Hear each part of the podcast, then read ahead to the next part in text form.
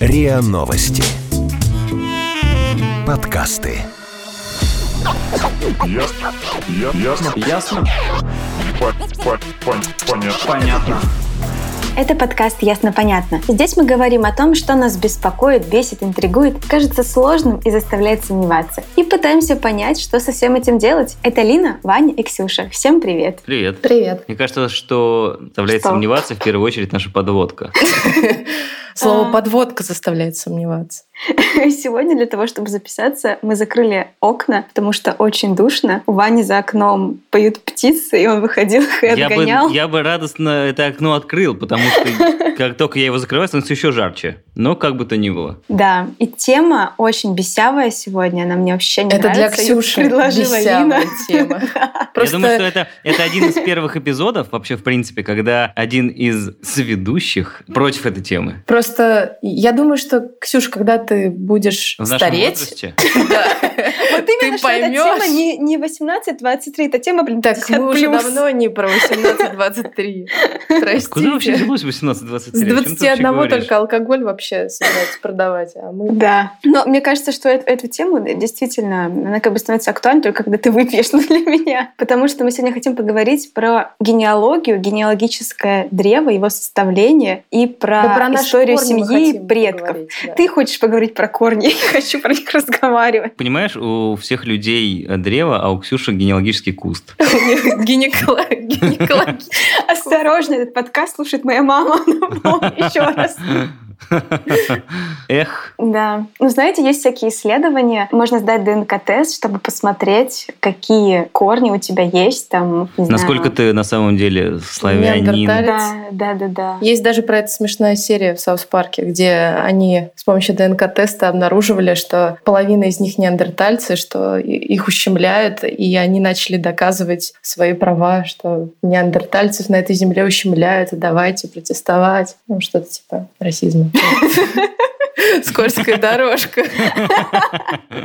Ну, не знаю, мне кажется, основной вопрос сегодня — это надо ли вообще знать историю своей семьи, и надо ли в нее углубляться, и зачем это делать. Но Ну, вот для меня, вопрос. например, ответ Ну вот вопрос, очевидный. а, кто- ну, меня- что, ты не знаешь, э, кто твой прадед, например? Знаешь прадеда, Ксюш? Но Ну, я по именам их знаю и знаю примерно, чем они занимались. Ну, примерно. Ну, ты примерно, типа, вот они жили, у них был большой дом, 10 где- детей. Вот это я знаю. где учились, как там, я не знаю. Да не учились они, come on. В смысле ну, не нет, ну учились? понятно, что там Ну, три класса образования, да, Да, э, военное время частично. Конечно, конечно. И довоенная революция, и вот это вот все. Если мы про прадедов И, говорим. ну, слушай, прикинь, на, на жизнь твоих прадедов выпала такая мощная веха истории. По факту, и ты как бы не знаешь, в каком формате они в, этой, ну, в этом всем участвовали. Может быть, у тебя прадед, как в этом, как в Сибириаде, приехал в свою деревню и сказал, что теперь здесь будет нефть, а вы все должны свои дома Да, сломать. это у меня есть знакомый, который все рассказывает, что он, что его дед в деревне, то ли город, то ли деревню в Татарстане основал. Вот это, знаешь, как из серии «Семейная байка». Ему уже как бы никто не верит, естественно, но он все ходит рассказывает, А, что э, мой этим, дед... этим человеком был э, Буиндиано. Эйнштейн?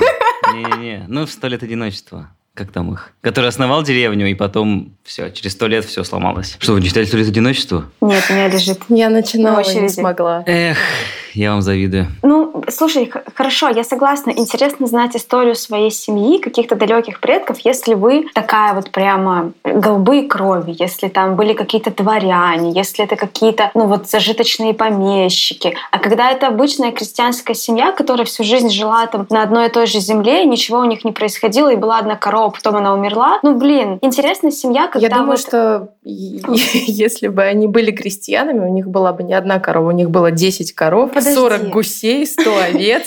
Ну, хорошо, но смотри, интересно узнать историю семьи, если, например, есть какие-то межнациональные браки, если они переезжали. Например, вот я была в Португалии, когда э, я познакомилась э, с парнем, он говорит, вот э, моя мама из Африки, мой папа из Португалии, вот у нас такая семья, моя мама приехала. Это так на самом деле интересно. И я думаю, блин, какая у меня скучная семья. Ну, типа, мы очень обычные в этом плане. Осторожно, этот эпизод слушает твоя мама.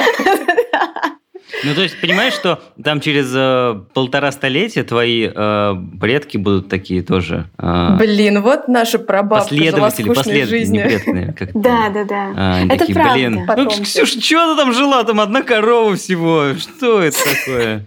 Один ноутбук обычный, да? Да, тоже мне. Да, короче, просто надо разобраться, что у нас есть, эм, ну, много аргументов, почему знать своих э, предков это круто, ну, образно. И почему не просто знать, а почему тратить на это и время, и энергию, и деньги для того, чтобы просто восстанавливать какой-то, ну, исторический бэкграунд свой. Мне, мне кажется, просто в жизни каждого человека появляется какой-то период, когда ты э, установил все какие-то свои потребности, получил какой-то багаж, там, работу, может быть, завел семью, и ты начинаешь понимать, что ну, какой-то экзистенциальный кризис, может, происходит внутри, он начинает копаться в себе, в своих корнях, а почему именно так, как жила моя семья, Я а, так понимаю, у насколько- тебя это случилось как раз А, сейчас, и ты Нас- созрела. Насколько, насколько судьба вот тех людей влияет на мою судьбу, что если там, допустим, они были крестьянами, тяжело трудились, может быть, это тоже на меня как-то повлияло. И каждый человек проходит через этот этап, кто-то, возможно, на него закрывает глаза, а кто-то активно в этом копается, работает, ездит там э, на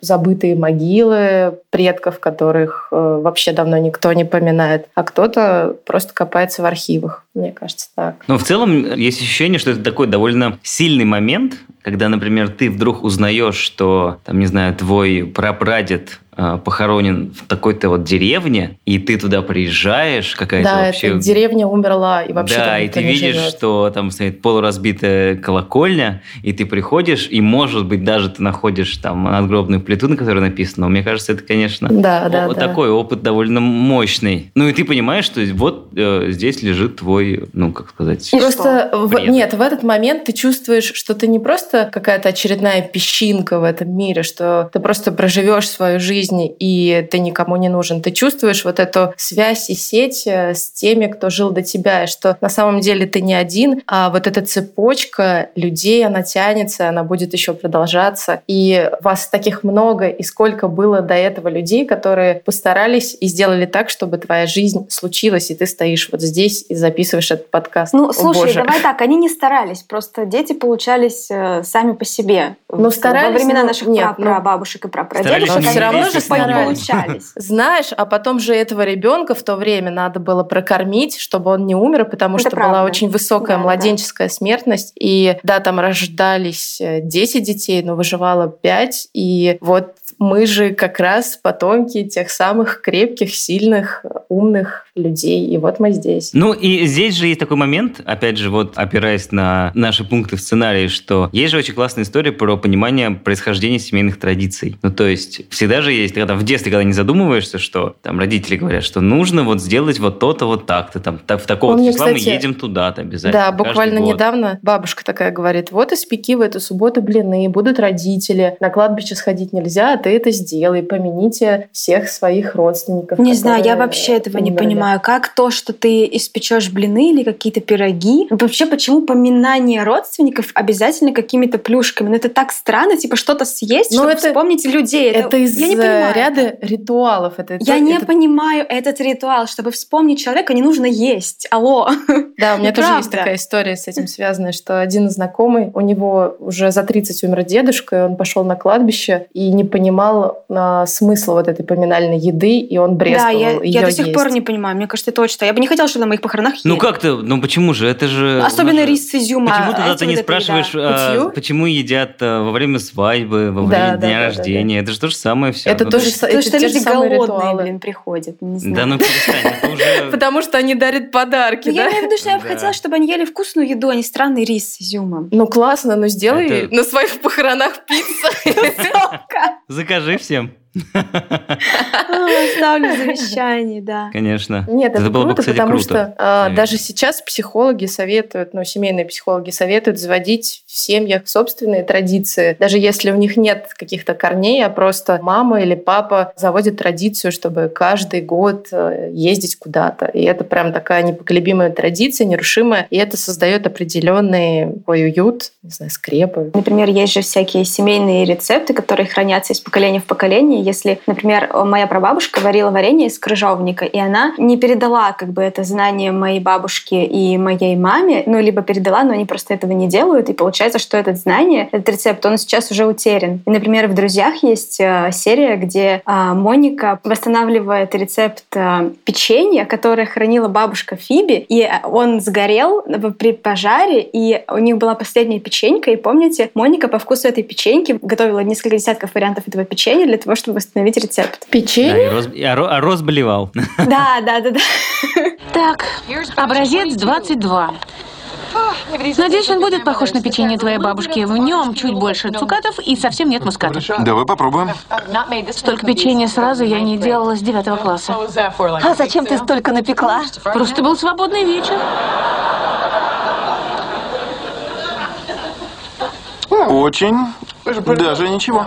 Образец 17 был лучше. Это который? Который мы ели сразу после того, как тебя чуть не стошнило. Ах, да, 17 был вкусным. Мне не понравился 16 Все в порядке. Нормально. А от хорошего образца ничего не осталось? Да, кажется, я где-то видел образец 17. Это образец 16. 16, люди, дорогу! Ну и к вопросу, к вопросу же. Ты же сама написала, что Ну давай, давай. вот это вот и традиции, и вспоминания своих предков, это, ну, как бы люди живут, ну, они живы, пока они живы в твоей памяти, грубо говоря. И даже вот в этом примере из «Тайны Коко», о том, что там же это основной посыл, о том, что вот он, конечно, такой мультяшный, метафизический, Да, люди живы, пока они живы в твоей памяти. Бабуля Коко, ты слышишь меня? Это Мигель. Я видел твоего папу. Ты папу помнишь? Бабуля, если забудешь, он исчезнет навсегда. Но проблема в том, что вот есть родственники, которых я знала при жизни, я их очень люблю и передаю им сейчас всем привет. Но у них есть их бабушки, дедушки, ну далекие-далекие родственники, которых я не знала. И я не знаю, что они были за люди, и я уже никак не могу это узнать. И, скорее всего, мы вообще совсем не близки. Жизнь у меня теперь тоже совсем другая. И как то, что я буду знать их имена и чем они занимались, ну, типа, как это поможет мне и как это поможет их а памяти? почему это должно обязательно помогать? Да, это же Ну, а чтобы факт что это твоего делать? существования. Ну, ты же, Подожди, например... факт моего существования — это не вещи никак не связанные. Но, во-первых, это даже просто интересно знать. Ну, слушай, аргумент интересно. просто интересно, это вот э, детский аргумент. Ну, типа, это интересно. Ок. Бесявый аргумент. Типа, мы выбрали эту тему, потому что она просто интересная. Так я только до этого говорила, почему это надо изучать.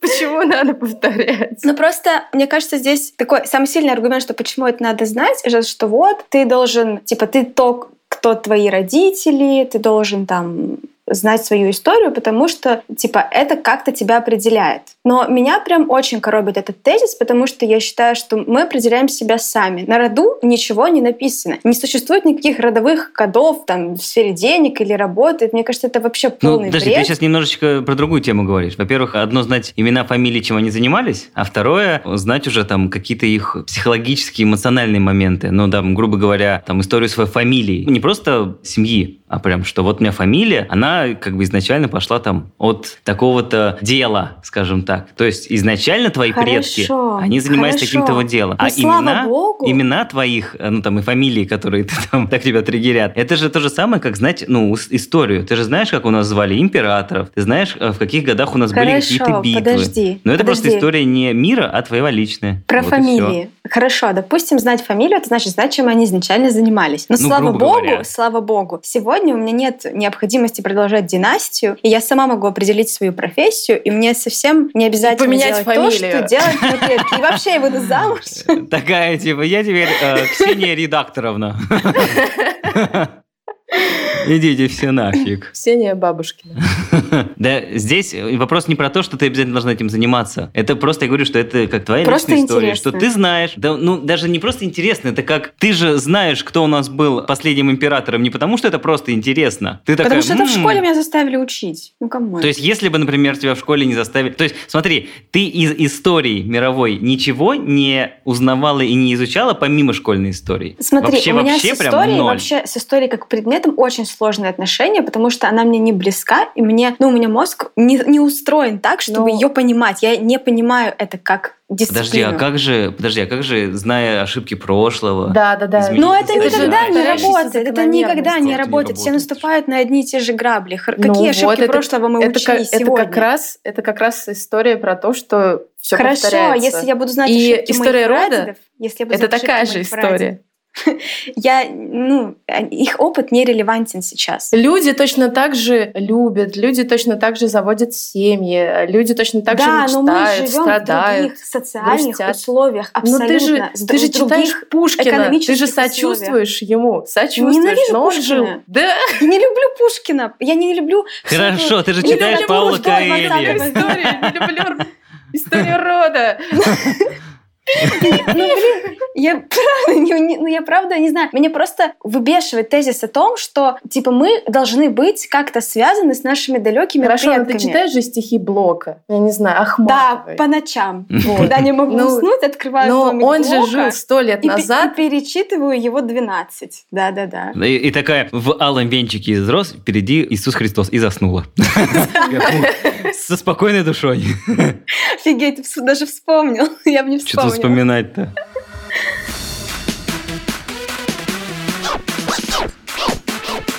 Ясно? Понятно.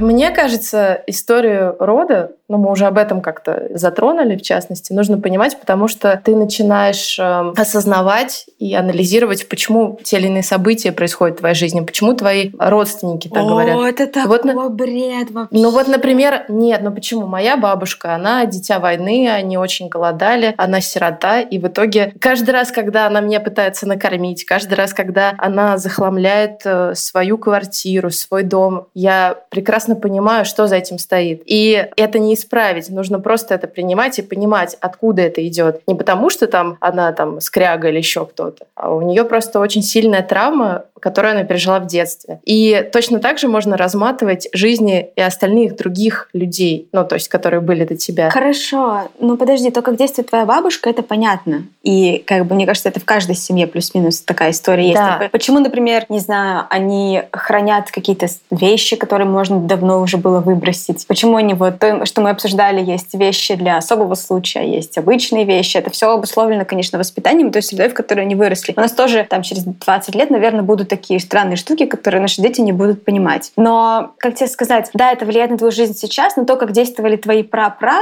родственники, Ну, почему? это никак Почему? уже на тебя Смотри, не влияет. 20 век — это век травм, постоянных войн. Сначала первая, потом японская, потом э, вта- О, японская э, особенно, отечественная. Ну, почему? Люди уходили, наши э, прапрадеды тоже уходили. Слушай, тебе, мне кажется, надо почитать историю, потому что было довольно много войн в 20 веке, и во многих из них мы участвовали, кроме первой и второй. Что... Да, поэтому мы так или 21-м тоже, иначе задействованы в этом, потому что наши прапрапрадеды уходили, а наши прапрабабушки оставались одни, и им приходилось выживать, им приходилось э, как-то думать о себе, и вот то, о чем они думали, они переносили на наших прабабушек, а прабабушки переносили на, на наших Да, и ты перенесешь это на бабушек. своих детей. и моя бабушка, да, да, она транслирует на мою маму, а моя мама транслирует на меня, а я, соответственно, А ты понимаешь, что это тебе не нравится и Нет, хочешь нет, это нет, остановить. Ты не понимаешь, ты понимаешь, ты некоторые моменты ты даже не можешь головой понять. Ну, то есть они Ты просто так уже, делаешь, ты просто так. Подкаст. Они, они, в принципе, уже в тебе есть. И даже вот, например, то, что ты сейчас споришь, это даже, возможно, не ты сама это споришь. Может быть, в тебе привили, ну, грубо говоря, желание спорить там Нет, от мамы, мы очень а разные. от мамы привил... ну, Понимаешь, я просто Не-не-не, как пример это, говорю. Это не прям очень разные. с Да я тебе говорю как да, ну пример. это же пример.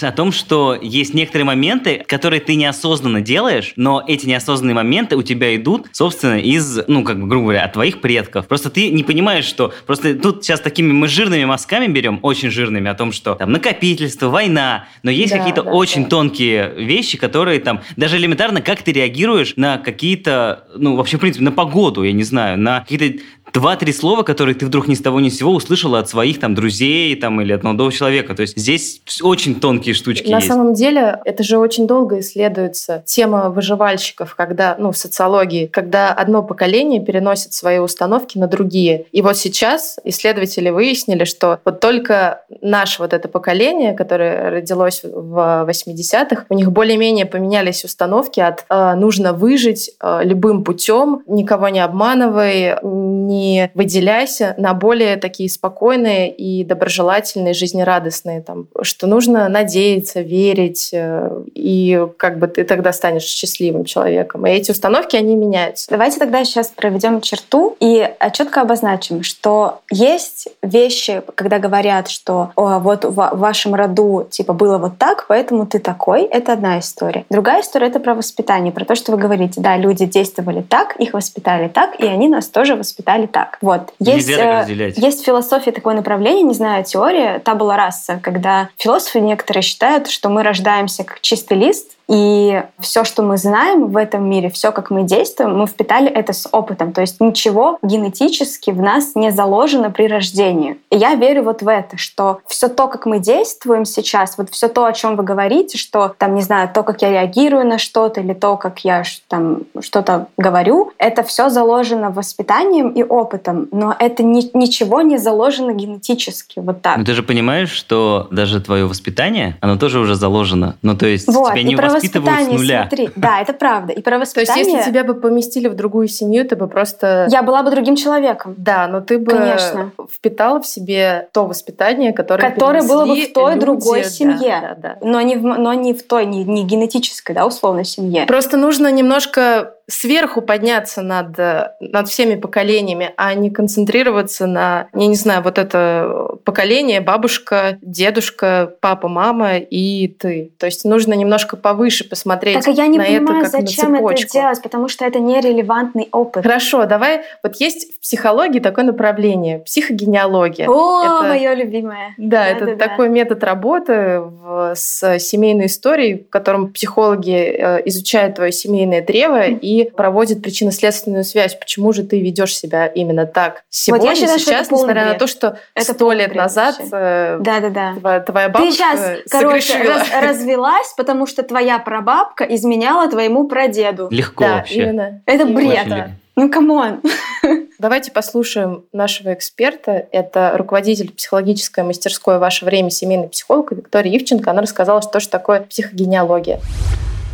Психологии есть интересное направление, занимающееся исследованием семейной истории. Оно называется психогенеалогия. Одним из методов психогенеалогии является метод э, составления генограммы, которая похожа на а, составление генеалогического древа. Этот метод позволяет подробнее узнать семейную историю, чтобы делать анализ того, какие семейные установки, убеждения, гласные или негласные, оказывают на нас влияние. Однозначно можно сказать, что память опыта предков, сознательная или являющаяся содержанием бессознательным, необходима для выживания последующих поколений. Она содержит в себе сценарии жизни, которые указывают, как действовать и как реагировать. Все наше поведение свидетельствует о том, что содержание нашего бессознательного подобно ДНК и содержит в себе всю информацию о нашей системе, от начала нашего рода до нынешних дней. Например, прапрабабушка дважды стала вдовой, каждый раз оставаясь годовалыми детьми на руках и без средств к существованию. Прабабушка дважды была замужем, но один ее бросил, а другой запил так, что его присутствие в ее жизни все равно было равно отсутствию. Бабушка уже благополучно вышла замуж, но семейная жизнь дала трещину, когда ребенку исполнился один год, а, и она сама ушла от мужа. Мама овдовела во время беременности. Дочь пережила два развода, находится в третьем браке, беременна. Муж начал тяжело болеть.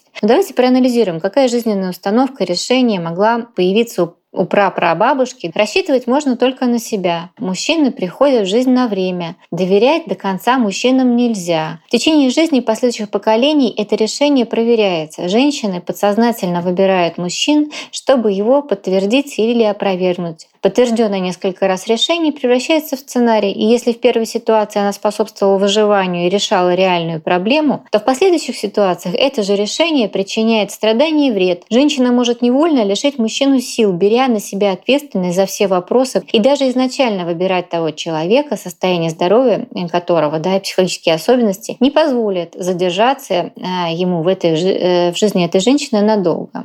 Можно привести еще один пример передачи семейных а, установок да, и сценариев, с которым мы регулярно все сталкиваемся. Это когда мы из раза в раз повторяем одни и те же какие-то пословицы, поговорки. Например, да, ко мне обратилась девушка, у которой были проблемы с зарабатыванием денег. И она рассказала историю о том, что в ее семье поговорка регулярно повторяется. На большие деньги и дурак проживет, да, а ты попробуй на маленькие. Соответственно, какой есть выбор этой девушки, да, либо уподобиться дураку, да, который проживет на большие деньги, либо стараться как-то выживать на маленькие. Семейные связи очень сильны. Для семейной системы нет тайны, поэтому если в роду было совершено какое-то преступление, э, причинена несправедливость по отношению к кому-то, хранился какой-то важный секрет, то информация о нем э, может быть не озвученной в этом поколении, но она как призрак может проявиться в жизни потомков в виде странных слов, поступков, симптомов, болезней, событий событий. Также и мы передаем свои неразрешенные вопросы э, своим э, детям. Поэтому очень э, полезно исследовать истории нашего рода для того, чтобы понимать, где мы осуществляем собственный выбор, а где мы действуем в соответствии с прошлым опытом наших предков, в соответствии с их историей, с их решениями, которые они когда-то приняли, с теми решениями, которые в их прошлом способствовали их выживанию, но они э, далеко не всегда могут работать для нас. У меня такое возмущение сейчас внутри по поводу всей этой истории. То есть, типа, из-за того, что прабабка дважды оказалась вдовой из-за исторических обстоятельств, сейчас человек, который живет в этом поколении, подсознательно выбирает себе мужа, который скоро умрет. Вы сами вообще в это верите? Алло. Алло, да-да-да, слушаю.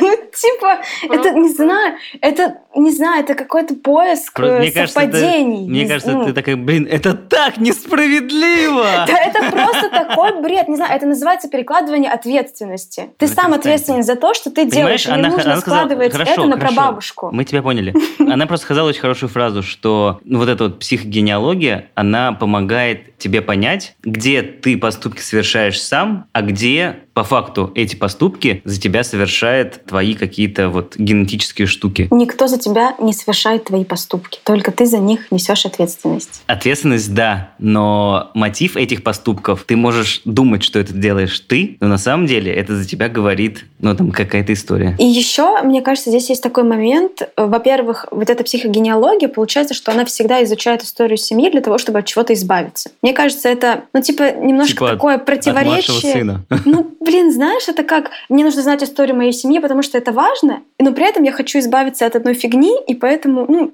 мне кажется, это не самая приятная история, не самая честная история. Хорошо, ладно, мы как бы все понятно твое, ну окей. Тут же просто еще и такие моменты, вот у нас же даже есть э, пункт о том, что когда ты узнаешь, э, ну, грубо говоря, э, свою историю своей семьи и своих предков, ты в том числе можешь э, понять по поводу болезней. Ну, то есть ты, например, узнаешь, что, например, кто-то там... Ну, хорошо, про, но это генетика, это уже умер. генетика, это я с тобой согласна. Но, э, ты да, при этом можешь же... да, узнать, э, у кого какие психические заболевания, что ты можешь... Э, это приобретенное или тут, может быть... И тут ни с того ни с сего ты узнаешь, что твоя прапрапрабабушка мучилась бессонницей. Да. Боже мой. А или началось вещи. у нее это в 25 лет. Да, и, и пять месяцев. Или, например, кто-то из э, родственников совершил какое-то преступление. Это тоже очень важно знать. Зачем? Ну, в смысле, твой, например, пра-пра-прадед убил кого-то. Я думаю, так. что это важно. Убил царя. Из-за этого я, скорее всего, тоже кого-то убил. Нет, Правильно? не обязательно. А что тогда? Ну зачем? Почему ты так все переносишь сразу? Да, да, да. Потому что... Ну, потому что, блин, это... Да, это же это же важно знать, что кто-то, твой относительно близкий родственник убил человека и при каких обстоятельствах? Хорошо, почему, он это, это сделал? Почему это важно знать? Потому что, видимо, у него был какой-то мотив, да. а мотив, он не рождается просто так. Мотив это в том числе такая психологически портрет, который, ну, с какой-то долей вероятности Хорошо. постепенно перешел и э, на наше время. То есть, Только если мой поэтому. прадед убил человека, то я тоже могу убить человека. Нет, но если... Хорошо, пусть будет так. Если он, был в Пожалуйста, узнай у своих родителей, нет ли в вашей семье убийц. Да, а так как твоя мама слушает этот подкаст, пускай она, если ты не спросишь, сама тебе расскажет. Ну, слушайте, мне кажется, что все-таки в семейной истории точно так же есть вещи, которые лучше вообще не знать. Ну, Это какие такие, например? ну, вот, например, про убийство, не знаю, я бы не хотела знать, что кто-то из моих родственников ну, совершил какие-то преступления. Мне просто, не знаю, не хочу Вот, а ты, а ты знаешь, менять о них что... мнение. А ты например. знаешь, что ну, уход от какого-то ну, довольно важного знания путем «я не хочу это знать» — это проявление инфантилизма. Мне, это, знаешь, это проявление не инфантилизма, а проявление осознанности. О, теперь это так Типа, же Ты называется. осознанно говоришь, что это Это информация... же наше любимое слово! Ну, Ну, не знаю, мне кажется... Вот Ну все, Ксюша, отпусти и забудь. просто в моей семье про- произошла такая история. Песня. она очень- и... Она очень, она очень интересная в том смысле, что она как бы очень многое поясняет и рассказывает, что, вот, допустим, мой прадед очень сильно любил свою прабабушку, ну, то есть мою прабабушку. И из-за этого он, э, из-за любви, он убил э, там одного мужчину, и, в общем, там такая штука завертелась. Нужно писать книгу или снимать сериал. Короче, тебя надо бояться. А он такой, и он такой, Меркуцио.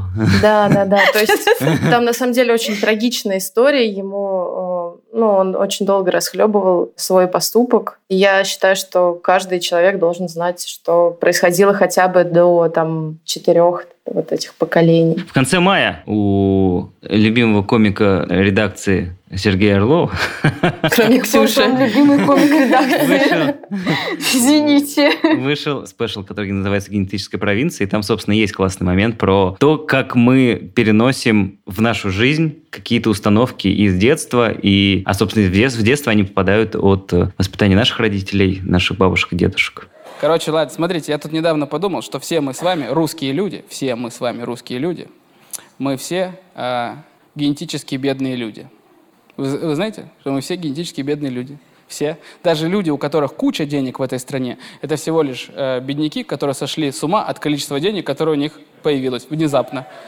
Вы замечали, что самые, самые дорогие квартиры на Циане – это самая большая бескусица, которую можно найти? Вот эти люди, которые «Я хочу в туалет себе золотого льва в бархате, чтобы срал я на него, потому что у меня бабки есть». Вот такие. Ну, они же с ума сошли. Видели, ну, видели американских миллиардеров, которые катаются на самокате в парке? И наши миллиардеры – это всегда «К нам приехал, к нам приехал Федор Михайлович, дорогой». И он по цыганам идет. С ней поют вот это. Видели этих людей? Какой бред. Да мы уже поняли, Поэтому, повторять это. поэтому Ксюша даже ни разу не посмеялась. Да, посмотрела час спешла, ни разу не засмеялась. Нет, ну слушай, те э, моменты, которые ты подбирала для черного юмора, я, в принципе, понимаю, над чем ты смеешься. Русалка села на шпагат. Я, я тогда еще так себе в блокнотик, Заподозрила, да, что в блокнотик поставил, да, написал так э, себе, что это очень оп- опасный, опасный звоночек.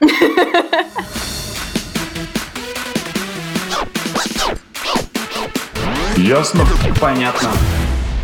Ну, мне кажется, у нас э, спор немножко уже заходит в тупик, поэтому мы пригласили еще специалиста. Это Елена Херменс, генеалог, исследователь и специалист а, по семейной истории. Елена, здравствуйте. Здравствуйте. Здравствуйте. Добрый день. Ну, в общем, мы тут уже полчаса спорим и пытаемся понять, зачем же все-таки изучать историю своей семьи, какой из этого профит. Ну как, Профит. мы на самом деле не пытаемся понять, это Ксюша пытается понять. Да, это Ксюша спорит. Да. Ксюша спорит, пытается понять. Ну, так Да. специально для Ксюши. Вы Да. знаете, э, я не так, э, я не могу сказать, всем надо изучать историю семьи. А, Абсолютно нет, да. Если нет такого интереса, то зачем это делать? Зачем себя мучить? Но с другой стороны, я хочу сказать, что э, изучение своей семейной истории даст действительно огромный профит, будем говорить в этих терминах, всем. Ну да, у меня четыре пункта основных, которые я всегда называю. Но первый пункт – это, смотрите, если вы будете знать историю своих предков, если вы будете знать, кем они были, чем они жили, если вы будете понимать их поступки, и как это повлияло, в том числе через поколение, на вашу жизнь, то это, по сути, огромный ресурс для вас. Что он даст? Ну, во-первых, вы будете лучше понимать своих близких. Это я вам просто гарантирую. Это на самом деле именно так работает. Вы будете думать, ах, не почему вот моя бабушка такая, да, моя бабушка, например, была очень жестким человеком, но я знаю, что она испытала, и знаю, под влиянием чего она сформировалась, и почему она такая стала. То есть это способствует взаимопониманию. Это раз. Во-вторых, вы в определенный момент будете лучше понимать себя. И многим это даже помогает найти себя. То есть это огромный ресурс. Я всегда говорю, это не про прошлое, это про настоящее и про будущее вас, ваших детей. Это один пункт. Ну, другой, естественно, опора. Да? Одна из моих студентов как сказала, не знаем своих предков, я чувствую себя как перевернутый треугольник, который балансирует на острие. Если знаешь, что дед прошел всю войну, попал в плен, бежал, был у партизанов, потом все-таки смог после войны построить, после всех этих травм, нормальную жизнь, это все-таки какой-то, опять же, опора. Он смог, ну что я тряпку тут сижу, ною относительно какой-то ерунды. Еще вот теперь про профит совсем, да, и именно в таких терминах. Э, вы знаете, э, любопытно, если вы будете заниматься своей семейной историей, вы в определенный момент поймете, откуда у вас те или иные наклонности. Их можно использовать как фишки свои личные, как личный бренд, о чем сейчас много говорят, но и как фишки в бизнесе. И я такие случаи знаю. Вот есть такая замечательная Мария Мурашова, которая печет мазурки, по-моему, в Москве, да, в Москве она живет. Печет мазурки. Мазурки – это такие печенье. Притом она их печет по рецепту своей прабабушки, который сохранился в семье. И на этом она построила ее бизнес. Это один из примеров. Есть, наверное, еще пример. Вот Ольга Павлова, замечательный фотограф. Она работала для многих глянцевых изданий. Она вообще окончила экономический факультет МГУ, и в определенный момент она увлеклась фотографией, абсолютно не задумываясь о том вообще, откуда такой интерес. Оказалось, что ее боюсь сейчас ошибиться, прадед, наверное, прадед, был одним из замечательных русских фотографов, работал в Москве, братья Петр и Павел Павловы. И фотография их фотографии, которые они сделали, до сих пор можно купить на аукционах. А ее дед снимал, был оператором и снимал Алексея Толстого. То есть вот смотрите, вот так это работает. На самом деле классно. Ну и, наконец, вот сейчас мы живем в такой период э, глобализация, мы все переезжаем куда-то, кто-то едет работать за границу, кто-то едет пожить за границу. И вот если живешь за границей и полностью интегрирован в местный социум, то это все-таки остается каким-то кусочком твоего я, какая твоя идентификация тоже, связь с родиной, можно так сказать. Ну, а почему мы тогда говорим, что вот какие-то вещи, которые не связаны с воспитанием, вот как вы привели например там с фотографией, да, что в каком-то поколении людям mm-hmm. это интересно, и они считают, что это их. Почему мы говорим о том, что это как будто бы заложено на генетическом уровне, что ли? Хотя это вещи, которые, ну, казалось бы, это просто про опыт и про воспитание. Да, вы знаете, казалось бы, эм, я не генетик. Так что я думаю, на эту тему лучше поговорить с ними. Но я на самом деле верю, что что-то закладывается на генетическом уровне и передается из поколения в поколение. Э, даже не, не обязательно из поколения в поколение. Бывает, что на каком-то поколении природа отдыхает. То есть человек думает, откуда, о, как я замечательно рисую. Вот самородок, и все хвалят. А когда начинает заниматься семейной историей, обнаруживает, да, дедушка рисовать не умел, а вот все дедушкины братья прекрасно рисовали. И про дедушка их прекрасно нарисовал. То есть я все-таки считаю, что где-то, наверное, на генетическом уровне это закладывается и откладывается, и передается, но вот подвести основу, мат-базу я под это, конечно, не смогу. Это лучше к генетикам. Ну, то есть получается в этом контексте, что знать просто имена наших предков этого недостаточно? Нет, абсолютно нет. Но на самом деле за каждым именем стоит история, определенная история. История о вас, история обо мне, история об Иване и так далее. Во-первых, история интересна. Они всегда притягивают людей. Ну вот смотрите, если я сейчас вам скажу, э, ваш предок родился в 1788 году, а умер в 1840. Ну, факт, да, допустим. А если я вам скажу, ваш предок участвовал в войне с Наполеоном, взял в плен языка и за это был награжден. Ну, это, это история. Это тоже факт, если он подтвержден документально, да? Это тоже факт. Но он гораздо интереснее, чем сухие даты. А если мы говорим, в принципе, про... Ну, просто как-то хочется... Мы сейчас говорим про какую-то суперконкретную, понятную историю, что угу. есть мировая история, есть э, личная история каждого человека, и ее изучать и знать тоже бы неплохо. Но если мы, в принципе, говорим про генетические исследования и про генеалогические исследования в первую очередь, то оно вообще, в принципе, как, не знаю, как наука, как какое-то ремесло, оно и разделяется на какие-то виды в целом. Ну, то есть, кто-то, ну, там, например, я такой запарился по именам и решил изучить э, по, там, по папиной линии имена на тысячу лет назад. Или какие-то есть прям конкретные, что кто-то изучает... Я, я поняла, то... то есть речь идет о, о том, есть ли какие-то градации генеалогии, да? Да, да, именно, да, да. Ну, вы знаете, генеалогия как наука, она вообще изучает родственные связи. Э, это одна из основных тем вы можете, безусловно, сфокусироваться исключительно на этом. Изучать вглубь веков и смотреть, как далеко вы зайдете по мужской линии, по женской, по нисходящей, по восходящей век. Я всегда считаю, что гораздо интереснее изучать историю семьи. Это более общее понятие, более всеобъемлющее. И вот здесь вы можете изучать все что угодно. История семьи и ее детальная реконструкция, она складывается из различных кусочков пазлов в общую большую картину. То есть здесь генеалогия, генеалогическое древо. Вот вы его там строите куда-то вглубь. Но здесь же можно изучать историю действительно происхождения вашей семьи. А, историю вообще, то есть историю происхождения вашей фамилии. Да? Об этом э, можно поговорить отдельно, потому что это тоже интересно. Но ее, опять же, изучать историю происхождения фамилии отдельно от происхождения семьи невозможно. Иначе это будет вилами на воде писано. Вы наверняка знаете, если вы вобьете свою фамилию в Google или Яндекс, и вам выскочит куча предложений фамильных дипломов. Ну, это несерьезно, конечно. Потому что, э, безусловно, есть фамилии, про которые которую точно скажешь, ну, она произошла от имени предка Петров, Иванов, Петров от имени Петра, Иванов от имени Иван, э, Михайлов от имени Михаил, да, то есть они произошли от имен каких-то далеких предков, а это просто фамилия закрепилась таким образом. Есть фамилии, которые произошли от профессий. Кузнецов, типичный пример. Предок был Кузнецов, какой-то какой из предков, и по его имени закрепилась такая фамилия. Так тоже можно изучать. Но вы знаете, гораздо интереснее еще брать шире. Можно изучать со стороны, например, песен которые пели в семье. Есть семьи, где просто поют из поколения в поколение, какие песни они пели. Если можно изучать с другого ракурса, какие рецепты были популярны в семье. Безусловно, так обычно не зайдешь очень глубоко, потому что эти знания конечны, но тем не менее. Сюда, опять же, встраивается ДНК-генеалогия. Сюда встраивается изучение истории семьи по старинным фотографиям. Вот как раз я сейчас провожу курс на эту тему «История за каждым фото». Именно фотографии первоначально то, что ну, к чему у нас интерес возникает, когда мы их рассматриваем? История костюма. То есть, опять же, это различные фасеты, различные призмы, из которых складывается единое большое целое ваша история семьи. А есть какая-то, э, ну, не знаю, границы? То есть, грубо говоря, можно там взять такой, э, я беру мужскую линию э, там своего отца и начинаю уходить вглубь. И беру там только там отец, сын, отец, сын, там и родители. Mm-hmm. Но если вот там градация, что я вдруг начал пойти, ну, не вглубь, а вширь, ну, образно, и начинаю начинаю там изучать братьев своего деда. У братьев есть жены, у жен еще там сыновья. И то есть получается, что это уже такое, ну, по ширине раздвигается, и я понимаю, что я уже там, это какой-нибудь семиюродный мой там образно брат. Это вообще уже считается как бы моей конечно, семьей?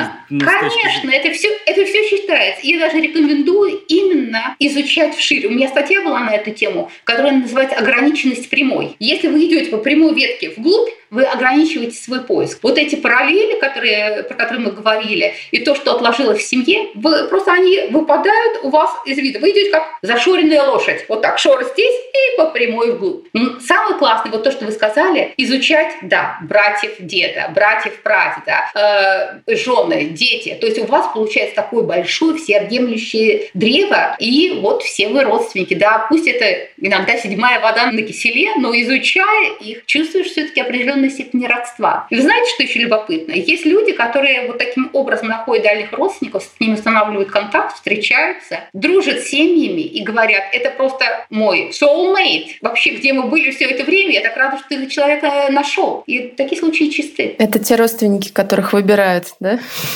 Да, действительно, да. Вот любопытное замечание. Родственников обычно не выбирают, но здесь, потому что у нас большой массив, мы можем выбрать. А с чего тогда начать свои поиски? С чего начать? С чего вообще люди, в принципе, обычно начинают? Ну, с чего начинают, я вам сейчас скажу. Люди обычно пишут на каком-нибудь в группе в соцсетях или на каком-нибудь форуме генеалогическом. Как бы мне побольше узнать о дедушке Петре Ивановиче Козлове? Все. Вот даже если на э, этом форуме, в этой группе опытные люди, профессионалы, этот вопрос, конечно, всех безумно раздражает, потому что он не конкретен. С чего начать? Доступно каждому. Начать просто надо самому, с того, чтобы решиться, я вот сегодня начну, и начать надо э, не с поиска в интернете, не с поиска по сайтам Минобороны, которые прекрасные, которые постоянно пополняются. Нет. Надо начать с того, с той информации, которая может быть быстро уйти. Минобороны он стоит. Сайты будут только развиваться, никуда они не денут. А вот ваши бабушки, дедушки, если там кому-то повезло и живы еще про бабушки, про дедушки, и их братья и сестры, они могут очень быстро уйти. И таким образом вы потеряете огромный фрагмент информации, который вам необходим, жизненно необходим для поиска. То есть я бы начала с э, расспросов самых возрастных родственников в вашей семье, при том брать широко раз. Во-вторых, вместе с ними составить генеалогическую схему. Не нужна никакая программа. Просто берете листочек и рисуете вместе квадратики. Петр Иванович женился на Клавдии Петровне, а Клавдия Петровна женская фамилия была такая. И у них было 10 детей. Что было с детьми? Все это записываете. Кроме того, просите вежливо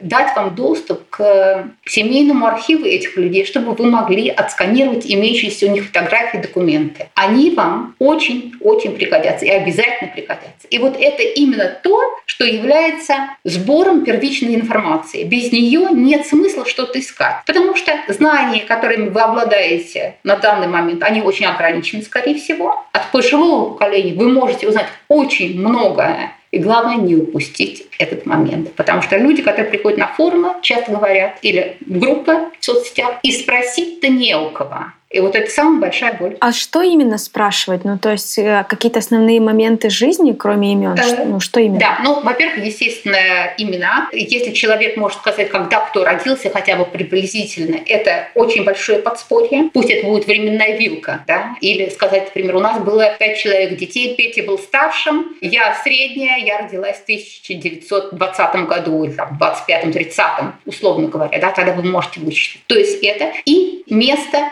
рождения. Это, в принципе, ключевые понятия. Место рождения, место э, жительства э, тоже важно. Ну и, конечно, биографические данные по каждому человеку. Например, могут вам рассказать, мой отец был репрессирован. Он был сослан в Сибири, больше мы о нем ничего не слышали. За что репрессировали? Или, например, брат бабушки или прабабушки участвовал в Первой мировой войне, был награжден Георгиевским крестом или еще чем-то. Или, например, да, кто-то из наших когда-то эмигрировал после после революции. Ну и еще важные моменты. Часто люди говорят, ой, да вот родственник отказывается рассказывать и говорит, ничего не помнит. Я тут прям как Станиславский всегда говорю, не верю значит, плохо спрашивали. Значит, вы не смогли расположить человека так, чтобы он с вами захотел разговаривать.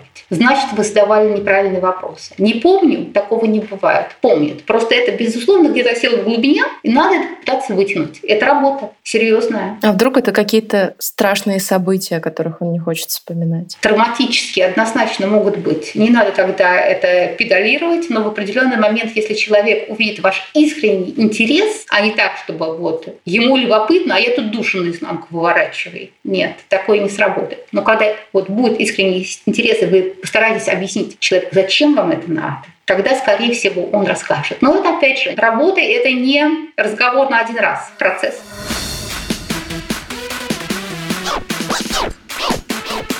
Ясно? Понятно.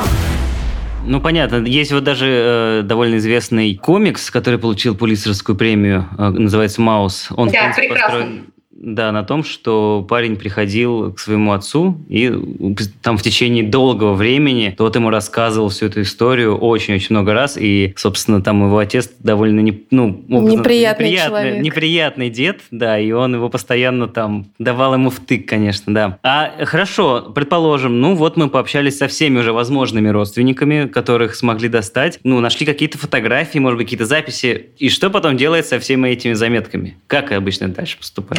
Проанализировать. Люди часто смотрят и не видят. У вас дома у самого может храниться какие-то очень интересные документы, а вы мне сейчас скажете, ой, да у нас ничего нет, мама так сказала. Ну, я сам могу так сказать. Вот я, а я уверена. Вы все Мои так грамоты за восьмой класс. Вы все, так практически все говорят. Но когда они начинают вот с родственниками работать, да, то появляются документы, и даже у себя находят, и родственники тоже что-то стали разбирать антресолевую коробочку нашли. Может быть, тебе надо? Да, надо. Прочитайте все. Потому что часто именно в документах, которые хранятся в семейном архиве, такой массив информации, который вам вообще половину вашей семейной истории расскажет на первом этапе. И уже э, в зависимости от того, что вы найдете, проанализировав эту информацию и записав это все подробно, уже можно предпринимать следующие шаги. Какие следующие шаги могут быть? Следующие шаги – это, во-первых, может быть проверка семейных легенд и уточнение их, или э, если вам в документах или на фотографиях, которые вам вы собрали по родственникам, попалась какая-то информация, ее можно попытаться раскрутить. Да? Для этого надо обращаться в архивы. Архивы есть разные, федеральные, областные, муниципальные, городские и так далее. В зависимости от периода надо обращаться в конкретный архив. Обычно эта информация по революционному периоду, например, находится в областных архивах, ну, в федеральных тоже, естественно. Вот. Надо работать с архивами. Сейчас, конечно, у нас цифровой век, но вы просто не представляете, какой огромнейший массив информации хранится в архивах. Они сейчас очень стараются и многое оцифровывают. И многое выкладывают в сеть на свой сайт, иногда за небольшую плату. Тогда вам придется самим э, листать старинные документы и искать информацию. Это один из путей. А как э, вообще, вот, грубо говоря, человек, который вообще не знаком с архивами, это что? Это какое-то просто учреждение написано. Да. Областной архив там Ивановской области. И Однозначно. Ходишь... Гуглите. Областной архив Ивановской области. Да? Часы работы с 9 Часы работы. Абсолютно. Часы работы читального зала, правила архива и так далее. Там и четные это... дни февраля. Да.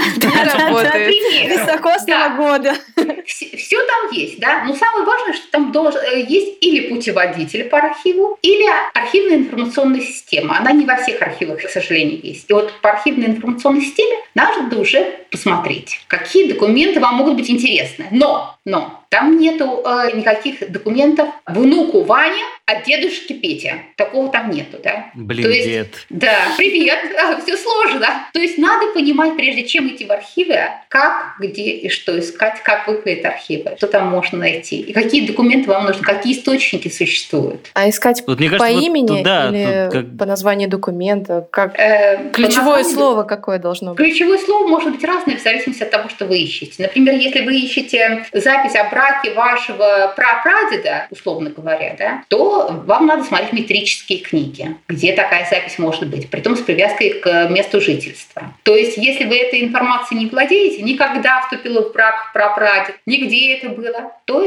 искать нет смысла. Именно поэтому надо начинать с ваших родственников, которые живы сейчас, расспрашивать их и двигаться постепенно от известного к неизвестному вглубь, а не бежать сразу же в архивы. Ну, то есть я правильно понимаю, что как бы с точки зрения архивов угу. э, здесь будет поиск такой основной по каким-то основным документам, типа свидетельства о браке, свидетельства о рождении, свидетельства о смерти, то есть вот в первую очередь вот эти все истории там ищутся? Э, не обязательно, не обязательно, да. Ну, во-первых, э, все документы, которые были после революции, они хранятся в ЗАГСе, да, то есть до них добраться легче. Они вам в любом случае понадобятся, если вы захотите подтвердить, доказать родство. Например, для того, чтобы запросить документы советского периода по репрессиям, по тем же, да, иногда требуют подтверждения родства, если не прошло 75 лет. Как подтвердить родство? Вот документами ЗАГСа. Это один из путей. Все остальное, вот то, что вы сказали в архиве, да, если вы фокусируетесь исключительно на именах, то вам, да, придется искать всю цепочку. Браки, рождение, смерти. Но в архиве можно найти гораздо больше. Например, я нашла замечательный документ, что мой родственник провозил из-за границы драгоценных камней на 15 тысяч рублей. В 1903 году его задержали на таможне, потому что он там то ли, ну, в общем, короче говоря, у них какое-то недопонимание вышло с таможенником. То ли он действительно хотел их скрыть, провести, что маловероятно, потому что он делал регулярно, то ли, он, то ли таможенник э, его под это подвел. Целое, целое судебное дело было. Там столько ценнейшей информации. То есть очень много можно найти. Это именно то, из чего складывается история семьи, а не только имена. А у всех интересная такая история семьи? Или э, все-таки не всегда все так да, интересно? Да, вот как мы говорили, что есть все-таки большинство семей, это ну, обычные крестьяне, которые всю жизнь жили на одном месте, в одном доме, и ничего интересного с ними не происходило. По формату Ксюши, мне интересно. Да-да-да. А что значит формат Ксюши? Ну, ну они не путешествовали в Европу, например. Нет межнациональных браков, например. Ну, Ой, да боже мой, что чего только не бывало. Слушайте, начну от печки. Э, вспоминаем русского классика классика Герцена. Все в школе, по крайней мере, им такое слышали. Товарищ Герцен говорил следующее. Нет ничего интереснее, чем биография самого обыкновенного человека. И я с ним согласна. Вы знаете, в чем проблема? Дело в том, что в школе историю преподают вот наша большая великая история. А на историю семьи вообще внимания не обращают. Но самая фишка в том, что большая история делалась руками маленьких людей, делалась руками всех этих крестьян, которые жили в деревне на одном месте в том числе. Если они, они могли не участвовать в каких-то там революционных событиях и не стояли на э, баррикадах с красным флагом, они хотя могли участвовать, крестьяне тоже. Но они были хотя бы косвенными свидетелями этих событий. И история вообще прошлась по ним часто, ну как, асфальтным катком. То есть это большая иллюзия, абсолютно несправедливая, что если предки были крестьянами и жили на одном месте, то у них в жизни ничего не происходило. В 20 веке по крестьянству прошлось раскулачивание, прошлось лишение избирательных прав. Они были репрессированы. Это ничего. Если мы будем брать глубже, там могло быть много всяких событий. Были ли ваши э, крестьяне крепостными? Или они были государственными крестьянами? Если они были крепостными, то неплохо бы посмотреть, какому помещику они принадлежали, что за помещик был. Был он самодур, как Салтычиха? Или, может быть, он был такой продвинутый товарищ, который вкладывал в крестьян деньги и создавал школы, чтобы они учились в том числе? Или он, может быть, у него, как у Шереметьева, был э, театр для крепостных крестьян. Кто знает, куда вас заведет эта история. То есть много всего интересного. Вот смотрите, получается, мы вот копаемся в архивах, ищем какую-то информацию, какие-то важные ключевые моменты жизни людей. В конечном итоге, вот вы говорите, что нужно весь этот блок информации проанализировать. Что мы в конечном итоге ищем? Причинно-следственные связи какие-то, то, как действовали наши предки, то, как мы действуем сейчас, или что-то еще? А это в зависимости от того, что вам интересно. Можно сфокусироваться на всем, что угодно. Вот Иван сказал, я хочу по прямой линии все имена до царя Гороха. Пожалуйста, это фокус. Не то, что я это одобрю, да, как специалист, но это одна из возможных линий. Ну, я не знаю, какая у вас может быть цель. Вот, э, жили ли предки, мои предки на одном месте или переезжали? Ну, может быть, тоже целью, но я не думаю, что кто-то ее себе поставит. Обычно такая информация есть в семье, и даже люди делают карты миграции предков, и видя, что предки в 19 веке жили в царстве польском, а потом оттуда переехали на территорию современной Беларуси, а потом оттуда попали в Москву, а потом в Сибирь, а потом обратно. И вот до 200 лет видна вот эта миграция. А потом, Ксюша, кажется, что твоя прапрапрапрапрабабка-то в Португалии уже и была.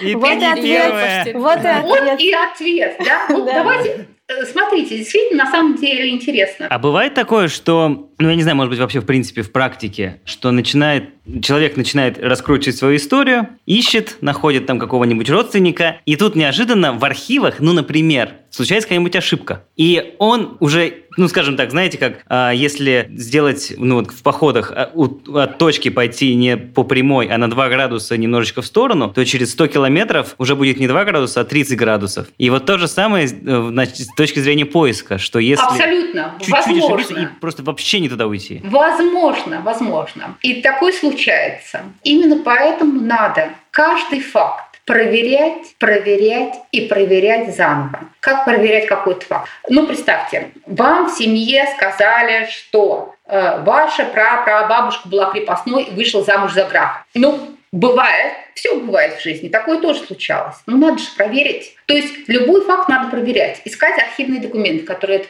подтверждают. Да? Например, ваш предок бог ты мой. Ну, участвовал в том же самом революционном движении. Следы этого тоже надо пытаться найти. Может быть, он не участвовал совершенно в революционном движении, а так это семейная байка. Все надо проверять. Во-первых, проверять, расспрашивая разных родственников. Имейте в виду, что истории, которые они вам будут рассказывать, могут совершенно разниться. Один рассказывает про этого человека одно, а другой совершенно другое. Все это надо фиксировать, анализировать и потом пытаться найти подтверждение этому документу. Если не подтверждено документом, это байка. А что делать? Делать, если, ну, например, раньше же мы жили в другой стране, и территории ее были гораздо больше, и, например, страны СНГ и прибалтийские страны. Как тогда искать э, в тех архивах, которые находятся на территории других стран? Это ехать надо туда или не обязательно? Нет, абсолютно нет. И даже в России, понимаете, вот вы, например, сейчас живете, допустим, в Москве, а ваши предки могли быть родом из Сибири. Это не значит, что вам туда надо ехать. То же самое сейчас с архивами э, стран бывшего СНГ.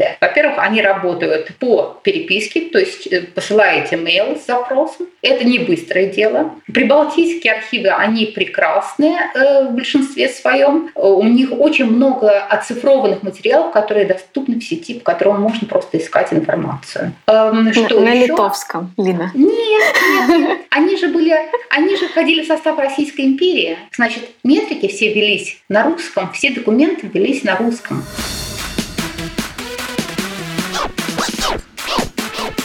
Ясно? Понятно. Хорошо, если мы говорим, например, что ну, э, есть люди, которые, понятно, вот это все изучают, ну, скажем, там, я начинаю изучать, мне становится интересно, я трачу на это время, но э, есть же э, такая целая профессия, и есть люди, которые занимаются это профессионально, и я могу, собственно, прийти к ним. Однозначно. И заплатить. И заплатить, да. А это дорого вообще? Дорого вообще. Сейчас я вам расскажу. Смотрите, есть разные варианты. Безусловно, искать самому я всегда говорю, ребята, насколько возможно это, ищите сами. Почему? Потому что вы не представляете, какой это кайф, когда что-то находишь, думаешь, ура! Это вот детектив. Это где вы и... Коломбо. И Шерлок Холмс, и доктор Ватсон, и инспектор Лейстер в одном лице. Это безумно увлекает и затягивает. Даже те, кто ищут сами, они тоже регулярно пользуются услугами частных исследователей. Почему? Ну, например, пошлешь запрос в архив. Длится часто очень долго, потому что нехватка персонала или какие-то много э, работы. Есть частные исследователи, которые работают в этом архиве, которые знают его как свои пять пальцев. Заплатишь ему, получишь тоже, может быть, даже э, больше информации и глубже, это тоже вариант, почему бы нет. Это точечное использование частных исследователей можно, безусловно, отдать на аутсорс полностью. Вот я Петя Иванов, вот моя семейная история, что-то я там знаю, чего-то не знаю, но все равно вам скажут, пораспрашивайте родственников, дайте нам какую-то базу, от которой можно отталкиваться, чтобы искать. Это дорого. Ну, хотя дорого, это, конечно, понятие относительное. Вот Ксения смотрит, спрашивает, сколько, наверное? Нет, у нас тут просто есть э, информация с Forbes. Он дает такие цифры, что стоимость проведения биографического поиска по одной персоне от 140 тысяч до 180 тысяч рублей, а за одну родовую ветвь от 280 тысяч без учета командировок. За две 480 тысяч рублей. Это они посмотрели прямо конкретные фирмы, которые да. выставили ценники. Я знаю большинство из этих фирм. Есть фирмы, я не буду никого называть, есть фирмы, представители которых говорят, меньше, чем за 10 тысяч долларов я из кровати не встану. Угу. Есть такие, безусловно, они нацелены на то, что называется устаревшим словом VIP, которые я терпеть не могу. Это они ищут э, каких-то дворян, королей? вот, нет, нет, нет, нет, не обязательно. Это э, люди очень обеспеченные, которые себе могут это позволить mm. оплатить. Их предки могут быть крестьянами, самыми обыкновенными крепостными. Но они на данный момент обладают большим количеством денег или достаточным количеством денег, чтобы оплатить такое исследование.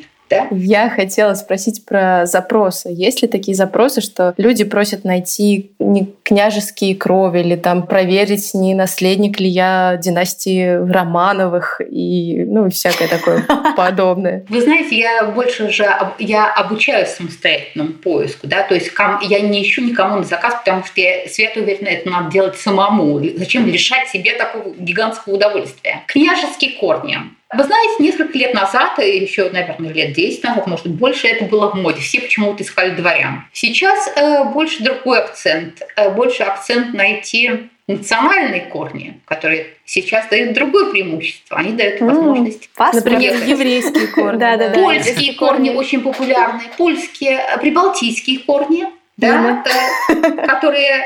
И у меня есть э, коллега, которая подтвердила, да, что ее предки из Эстонии, и это дало возможность ее семье туда переехать. Мигрировать как... Э, да, да, да, получить вид на жительство. То есть, как Ксюша говорит, вот еще один профит э, того, чтобы искать э, Ну, да, ну, будем говорить так, те люди, которые увлечены семейной истории, они очень не любят тех, у которых исключительно узкий меркантильный интерес. Вот мне бы уехать бы отсюда. Они даже не хотят им помогать. То есть, ну, безусловно, если вы заплатите деньги, для вас вам найдут подтверждение, если было что подтверждать. То есть Вы можете... Много людей говорят, говорят, что моя бабушка была еврейка. А начинают, э, дают кому-то задание из исследователей, они начинают копать, и ничего подобного нет. Прощай мечты. А Почему вдруг стало модно изучать генеалогию? Ну, как будто бы раньше вообще никому не было до Вы, этого вы дела, а знаете, вам сколько лет, извините?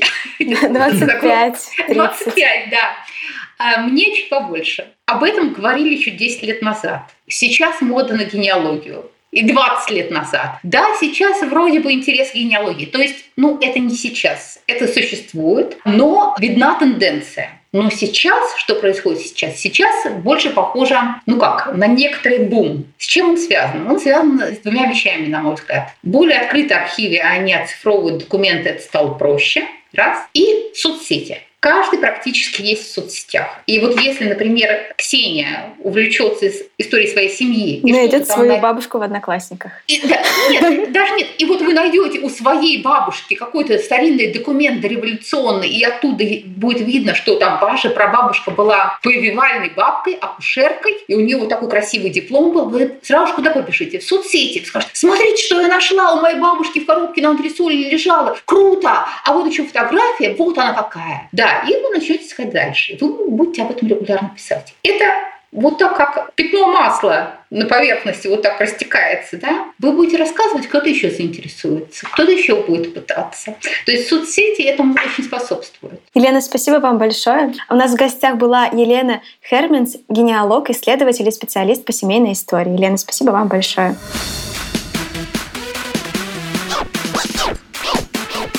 Ясно? Понятно.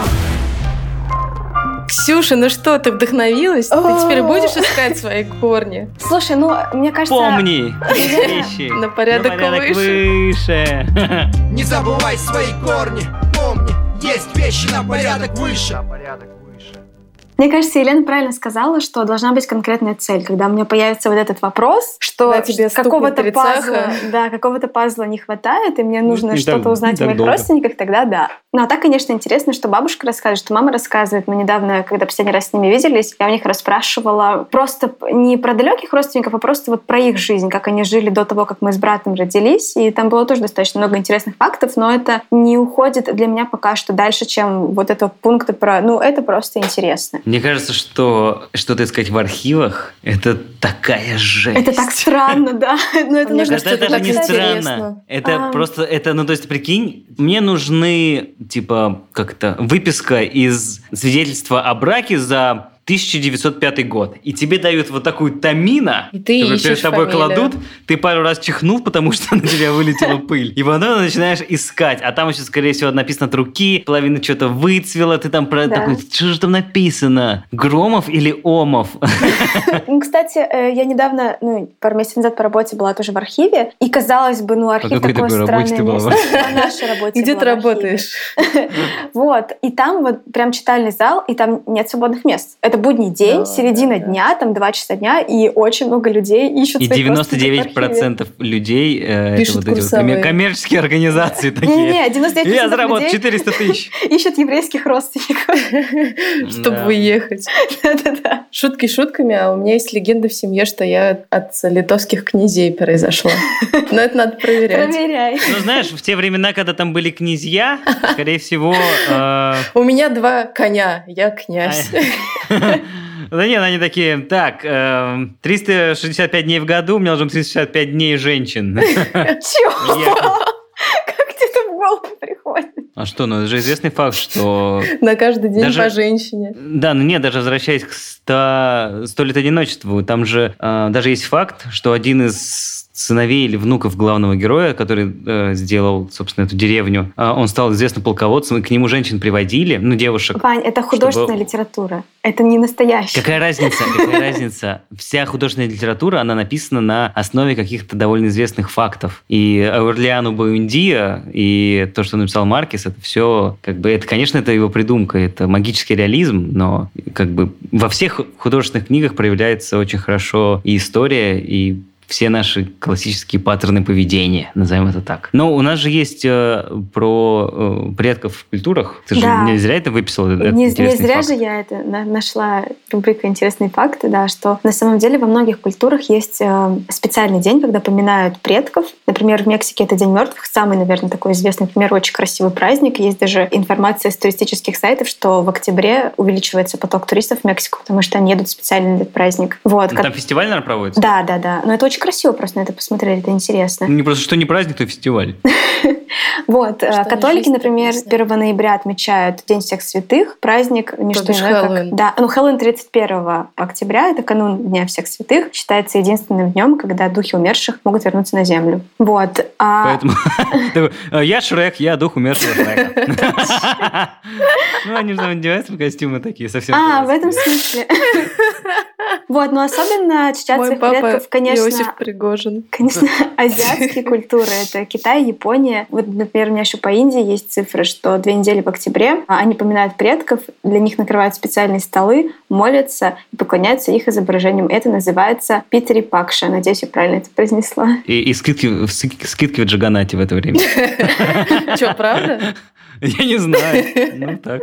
Вот, Ну, ну а в нашей культуре есть же родительский день. Да, про который я говорила. Да, его отмечают весной, и вот дата зависит от Пасхи. Но э, как, ну у Типа нас нет, у нас же нет такой, я, кстати, не знаю. Мне просто бабушка всегда говорит, сегодня По-моему, за родительский неделю. день. Там их несколько. Там родитель... А, ну да, там их много. Ну, типа здесь на родительская суббота, на вербное воскресенье, а потом уже, собственно, понеслась. Но у нас в культуре это просто день, когда все едут на кладбище. Очень странное Ну, мероприятие. да, это, это просто... Да почему? Ты можешь же за столом помянуть. Это просто к тому, что насколько, насколько эта история с точки зрения предков, она, ну, как бы так, не конечно, важна, но сильна, что она даже закреплена в традициях. Не просто там традиции какой-то семьи, а целых народов. Что в традициях народов есть момент почитания предков. И когда ты вспоминаешь, когда ты, в общем... Отдаешь Немножко дань. зум, и из этого последнюю часть нашего разговора Ваня говорит очень быстро и смешным голосом. Спасибо. Спасибо. Прости. Ну, последние минут 10. Я думаю, просто Ксюша передышала весь воздух, который у нее был в комнате. Пора, пора открывать фото. Пора заканчивать.